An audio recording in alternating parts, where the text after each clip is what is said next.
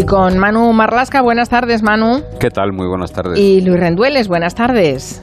Hola, buenas tardes. Abrimos ahora el territorio negro. Hoy vamos a contar la historia de Elena. Es una proxeneta, es la fugitiva más buscada de España, Elena Putsirevich. No sé si lo he pronunciado muy bien. Es, eh, Nosotros tampoco lo sabemos. hacemos lo que podemos, ¿no? Pero sí, me parece que mm, por ahí sonará. Eh, fue condenada a 12 años y medio de cárcel, pero nunca ha entrado en prisión. Y después contamos mm, detalles de esta historia. Pero eh, la verdad es que no me resisto a preguntaros por el caso de Noelia de Mingo. He recordado además que hicimos un territorio negro sobre el caso de, esta joven médico residente. Seguramente lo recordarán eh, los oyentes. Eh, padecía esquizofrenia y, llevaba meses sin tomar la medicación cuando apuñaló a ocho, a ocho, personas, tres de ellas murieron y ha sido de nuevo detenida por atacar a dos mujeres en un supermercado. Eh, ¿Se sabe lo que ha ocurrido, Manu? Bueno, primero lo último. Se sabe que el juez la ha enviado a prisión, en este caso al pabellón psiquiátrico de, de Meco y que probablemente acabe en Foncalent, que es uno de los dos psiquiátricos penitenciarios que hay en España. Y lo que ocurrió fue que ayer, a última hora de la mañana, Noelia Domingo atacó a dos personas que estaban en un supermercado del Molar. Nadie sabe lo que ha ocurrido, porque lo que sí que os puedo garantizar desde aquí es que ella seguía la pauta de medicación que tenía que tomar desde hace tiempo, seguía religiosamente las instrucciones, no las instrucciones, las obligaciones que le impuso la audiencia provincial cuando eh, canceló las medidas que tenía eh, y la puso en libertad. Ella vivía desde el año 2017 en su pueblo, en el Molar, acompañada de su madre, y cada mes acudía puntualmente a inyectarse una medicación, un cóctel de antipsicóticos, que es lo que mantenía a raya su esquizofrenia. Es más, el último, la última de estas inyecciones se la puso el día 14 de septiembre, es decir, poco menos de una semana antes del ataque. Y además hay un informe bastante reciente del mes de septiembre del Hospital de Rey de Infanta Sofía, donde, donde seguía el tratamiento, eh, donde las vigilaban, digamos, que dice que los síntomas de la esquizofrenia paranoide que, que padecía y que, y que es una enfermedad evidentemente grave y evidentemente incurable, por eso digo los síntomas, síntomas, los síntomas estaban en remisión completa prácticamente. Entonces algo ha ocurrido, no se sabe muy bien qué, pero no hay que olvidar que Noelia Domingo es una persona enferma, enferma y es una de esas miles de enfermas que en España están absolutamente dejadas de la mano de Dios. Y es verdad que en este caso estaba con una supervisión bastante estricta por lo que estás contando y, estaba que pasó hace 20 años. Y estaba cumpliendo además. Ella mató a tres personas, ella era consciente de lo que había hecho y era la primera que seguía. Lo cierto es que, bueno, algo ha fallado y lo cierto es que hay dos personas heridas, ¿eh? una de ellas bastante grave, con una puñalada en el hemitórax. No parece que corra peligro su vida ni la de la otra herida, pero, pero bueno, aquí eh, alguien tendrá que plantearse algo y alguien tendrá que, que, mm, por lo menos revisar lo que se está haciendo con los enfermos mentales. La verdad es que nos entristeció, entristeció muchísimo volver a recuperar para la actualidad el nombre de Noelia Domingo porque eh, no lo debe pasar bien tampoco eh, por las características de, su, de su enfermedad, ¿no? no que la rige en, sus, en sus acciones, lamentablemente. Bueno, vamos a hablar de este, de este caso que les proponía. Eh, bueno, de hecho, les voy a contar además que, Luis Rendueles se acaba de embarcar en una aventura periodística que se titula Caso Abierto. Eh, que está muy bien porque eh, es una apuesta por el periodismo de investigación del, de toda la vida, del bueno, del hecho a, fuego lento. Y ahí es donde encontramos una historia como la de Elena Putsirevich, ¿no, Luis? Sí, han confiado, no sé si temerariamente, pero estamos en una especie de unidad central de sucesos para todos los periódicos de prensa ibérica. Joder, qué bonito. qué, flipado Levante de Valencia, Faro de Vigo, etc. Unidad central de sucesos, sí. Sí, muy policial. Entonces, bueno, yo creo que se trata de ayudar a los que a los periodistas de como se dice a veces con mala intención, pero para mí son los mejores de sucesos, creo que coincido con Manuel, ayudar a la gente de provincias que son los que hacen sucesos todo el día pegados a la calle y echarles una mano, ¿no? Básicamente va a ser eso. Bueno, claro. Y hablando de... Periodismo de proximidad es eso, sí. Eso es. Y hablando de Elena, Elena Pucirevich, eh, la fugitiva más buscada, tenemos que situarnos para entender su historia a principios de siglo. España era entonces el, el paraíso de los, del sexo de pago de carretera, de los grandes locales de de, trata de mujeres, llegó a haber casi 3.000 en las carreteras españolas y hacían falta constantemente mujeres nuevas, carne fresca, como decían los proxenetas, para todos esos locales. ¿no? Y mujeres extranjeras, porque no había suficientes mujeres españolas dispuestas a, a ser explotadas sexualmente, que tuvieran que dedicarse a eso para vivir. ¿no? Era un negocio enorme empezaron a crearse tramas organizadas internacionales que conseguían traer a esas mujeres desde países en guerra, desde países en crisis, con graves problemas económicos, y empezaron a llegar por decenas mujeres de República Dominicana, de Colombia, de la antigua Unión Soviética. Hmm, estamos hablando de antes de ayer, ¿eh? y fíjense las cifras que dice Luis, casi eh, 3.000 burdeles de de carretera. ¿eh? Éramos el burdel de, Europa. Eh, no era delito, claro, evidentemente. No, eh, este, este, ha sido el gran problema de, este negocio sucio que, que, en España ha reinado durante tantos años, ¿no? Porque la policía, Guardia Civil, policías autonómicas solo podían intervenir en los burdeles cuando las mujeres no tenían los papeles en regla, cuando eran extranjeras que no tuviesen permisos, ¿no? Es decir, por un delito contra los trabajadores o contra el derecho de los ciudadanos extranjeros, ¿no? Mm, eh, para que la gente lo entienda, era equiparable el estar en un burdel de esta manera a estar en un restaurante y que tus camareras no tuviesen los papeles en regla. ¿no? Sí, sí, o sea, lo que se perseguía era la inmigración, el hecho de que estuvieras de forma ilegal en, el país sin papeles, no el hecho que, te, que, que, que fueras víctima de trata. Claro, solo había una excepción. Si una mujer víctima de ese mercado eh, denunciaba, denunciaba, se iba a ver a la policía o a la Guardia Civil y arriesgaba su vida, evidentemente, solo entonces se podían hacer operaciones policiales en condiciones y que merecieran la pena y la condena. Pero ojo, eh, había que salir de allí y entonces ni siquiera a principios del siglo ni siquiera existía la, condición de, testigo protegido que se desarrolló un poquito más tarde, ¿no? Así que era muy complicado. Con lo cual era dificilísimo que eh, mujeres sometidas a, esta trata y a este abuso eh, salieran a, denunciarlo, ¿no? Aunque sí que hubo algún caso. De hecho, la historia que nos contáis hoy arranca de, un, caso así, de una mujer que denuncia su situación. Sí, una chica joven rusa eh, la encierran en un club que se llama Tú y Yo, de Paredes Rosas, que estaba en el kilómetro 493, en la Nacional 630, en Extremadura, cerquita de Malpartida de Plasencia un club de carretera con dos pisos y un sótano, y a principios del año 2008, esa joven rusa que acababa de llegar engañada hasta allí, se tira por la ventana del segundo piso. Se rompe una pierna, la tienen que llevar al hospital, y entonces es cuando se destapa todo lo que está ocurriendo allí. ¿no? Ella cuenta que la querían obligar a prostituirse para pagar la supuesta deuda, entonces le decían de 2.500 euros con la trama que la había llevado, insisto, engañada, desde un pueblo en Rusia hasta el burdel en ese pueblo de Cáceres. Claro, si es difícil que se denuncien estos tratos, imagino que también debe ser difícil hacer una investigación que pruebe que ahí hay un delito, ¿no? es muy, muy, muy complicado porque esas redes de trata son absolutamente opacas y además eh, ocupan varias provincias, con lo cual la persecución era muy difícil porque eh, es cierto que hay una unidad central, hubo después una unidad central dedicada a perseguir esto, pero entonces no. la policía abrió una operación que se llamó Operación Zarpa, se descubrió que la red captaba mujeres, algunas de ellas menores de edad, pero fíjate, esas mujeres las repartía en burdeles de Girona, de Lleida, de Almería y de Cáceres, es decir, en puntos completamente distantes. ¿no? La red llevaba muchos años con el negocio y calculaban los investigadores que esa red podía haber llegado a explotar a unas 6.000 mujeres en locales españoles. E insisto, algunas de esas mujeres eran menores de edad. Es, es vomitivo, ¿eh? y además es que las cifras que se remueven el estómago. Bueno, era un negocio formidable, lo sigue siendo, luego hablaremos de eso, pero en aquel momento era un negocio formidable, era una industria. En Extremadura la policía, en aquel abril de 2008, detiene a 15 personas implicadas en esa trama del club donde aquella chica había intentado escapar.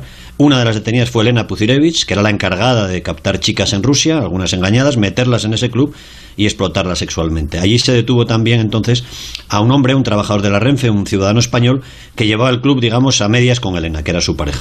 ¿Y llegó a juicio el, todas estas detenciones o cómo acabaron? ¿Cómo acabó esa operación policial? Hubo juicio, lo que pasa es que en estos casos los juicios suelen dilatar mucho. Los abogados defensores saben que dilatando el juicio seguramente los testigos desaparezcan porque suelen ser personas extranjeras, lo que dificulta mucho después cuando llega el momento de ratificar esos testimonios, pues muchas veces no acuden ni la mitad de los testigos y es mucho más difícil sostener la acusación. Porque los, detenidos quedan en libertad, a lo mejor muchos de ellos eh, eh, bajo fianza. No se les puede mantener tres años en preventiva. Efectivamente, entonces a la hora de abrir juicio, si han mm. pasado mucho tiempo, es que a lo mejor ni se presentan a ese juicio. Lo cierto es que en este caso sí que hubo juicio, fue tres años después de la operación, eso sí, y fueron condenados los cabecillas más importantes, el ex trabajador de la Renfe, del que te hablaba Luis, y también mm. Elena Pucirevich. A Elena le impusieron 12 años y medio de prisión. Y ojo, porque hoy seguramente le habrían caído en torno a 20 años, porque ahora, con la legislación actual, habría sido condenada por un delito contra la trata de seres humanos que solo existe en España desde el año 2010. O sea, solo desde el año 2010 sí. estamos hablando de antes de ayer. Hace 11 años que existe ese delito. Y lo cierto es que, naturalmente, como decías tú, Elena recibe la condena estando en libertad cuando fue juzgada y condenada. Y, por tanto, como te puedes imaginar, no se presentó precisamente el día que estaba citada para entrar en prisión, sino que se largó. Claro, se fue, se fue ella a saber dónde, dónde está. ¿Se le ha seguido la pista? ¿Se la ha localizado? Sí, Sí, sí, se sigue todavía. Este año se está buscando todavía a Elena Pucirevi. Su cara, su ficha, sus datos, su estatura, su, el color de los ojos están en la página de los más buscados de Europa. Hoy tendría unos 41 o 42 años, no se sabe con exactitud. Se fue a Rusia en un primer momento huyendo de la justicia española y ahora la busca el grupo de localización de fugitivos, que son gente que ha cazado, por ejemplo, a criminales de guerra de los Balcanes, a mafiosos italianos, violadores escondidos en España, narcotraficantes, al Pollo Carvajal, por ejemplo, el jefe de la inteligencia venezolana. Poquito, sí. Sí, Y también buscan a personas que cometen delitos en España y puede que se estén escondiendo. Es algo más difícil porque depende a veces de los países de origen o de los países donde puedan estar ocultos. Bueno, tal y como habéis descrito estas redes internacionales de trata de mujeres, eh, puede haber cientos de sitios donde esconderla y es muy difícil seguir la pista de, alguien que esté ahí. Vamos a ver, además eh, hay países donde es más fácil porque las servicios amigos, como se dice en el argot, las policías amigas pueden facilitar las cosas. Hay otros sitios que son mucho más opacos y mucho más complicados para la policía española, ¿no? Pensemos que un fugitivo ruso en Rusia, pues es alguien prácticamente invisible para la policía española. Pero bueno, lo que, lo que se ha hecho con, con, ella, con esta fugitiva, como en Elena, como se hace con casi todos, es seguir una especie de manual, ¿no? un, manual o unos protocolos eh, para cazar fugitivos. Se repasa los hospitales, por ejemplo, por si hubiese tenido algún problema de salud o incluso por si hubiese sido madre, si hubiese dado a luz en algún hospital. Se busca en colegios de toda España, de todo el territorio, para ver si hubiera escolarizado a un crío. Se busca, se rastrea en padrones, se rastrea en censos. Se hace también un rastreo muy, muy profundo, y esto cada vez tiene más importancia en la búsqueda de un fugitivo en las redes sociales. Hace bien poco la policía española conseguía la detención de un argentino, el asesino de Grinder se llamó, alguien que mató eh, en un encuentro sexual a, una persona en Madrid, porque fue localizado gracias a las redes sociales en Argentina y se cursó la detención hacia allí, ¿no? Bueno, pues se buscan pistas, se buscan confidentes, que en el mundo de la trata es verdad que hay una red de confidentes bastante amplia que tiene la policía y la Guardia Civil, se buscan locales de alterno en su caso, se busca todo el entorno posible al que se haya podido agarrar en busca de ayuda, esa es como la búsqueda de un fugitivo eh, cualquiera. ¿Qué ocurre? Como digo, si ha permanecido en España, perfecto, pero si se ha ido a uno de esos países que es invisible, en donde se puede hacer invisible, es mucho más complicado. Y por lo que sabéis en este caso, en esta investigación, eh, em, habéis dicho que se fue a Rusia, pero ¿le habéis podido seguir la, ¿se le pudo seguir la pista el tiempo que estuvo en España? No, incluso después, por la posibilidad de que haya vuelto y esté en España todavía. ¿eh? No, se sabe con ciencia cierta. Ha habido pistas que la situaron personas que han contado que estaba dirigiendo un local de alterne en, la Comunidad de Madrid, en una zona, incluso viviendo en la zona de las Rozas. Y otras pistas más insistentes, digamos más, más sólidas o que se repetían más veces, la sitúan en, Galicia, en dos locales de la provincia de La Coruña, dos locales donde se explota a mujeres rusas actualmente. La policía fue allí, obviamente de paisano, y no era Elena. Se parecía a Elena, pero no era Elena. Esa pista se repitió ahora, en 2021, a principios de este año, en la misma provincia, en La Coruña, y se hablaba de que podía ser encargada de otro local y tener una pareja allí. Tampoco fue, tampoco era Elena, tampoco fue la pista buena. Hubo otra pista bastante seria, bastante sólida, parecía, que llevó a la, policía hasta la isla de Tenerife, a un club concretamente. Los agentes viajaron hasta allí, entraron como clientes, hicieron pasar por clientes, es decir, iban encubiertos, e hicieron fotos de las mujeres, investigaron, y es verdad que allí había mujeres rusas, había ucranianas, había hasta una drag queen, pero lo cierto es que la madame que estaba al cargo de todas ellas no era Elena. O sea que esta mujer ha, eh, limpiado su rastro de una forma difícil de difícil de, seguir. En el caso de que se hubiera ido a Rusia, no sé, la colaboración entre Rusia y España para este tipo de delitos, que está bien o, o como, no, como diría, no nos consta, como diría No nos consta, vale. No. Rusia no es de los países que más colabora con la justicia española, europea y occidental. En un pueblo de Rusia, de hecho, los policías españoles han comprobado que vive la madre de la proxeneta y que trabaja uno de sus hermanos actualmente, que tiene un buen trabajo, digamos, un trabajo integrado en, en, el Estado ruso.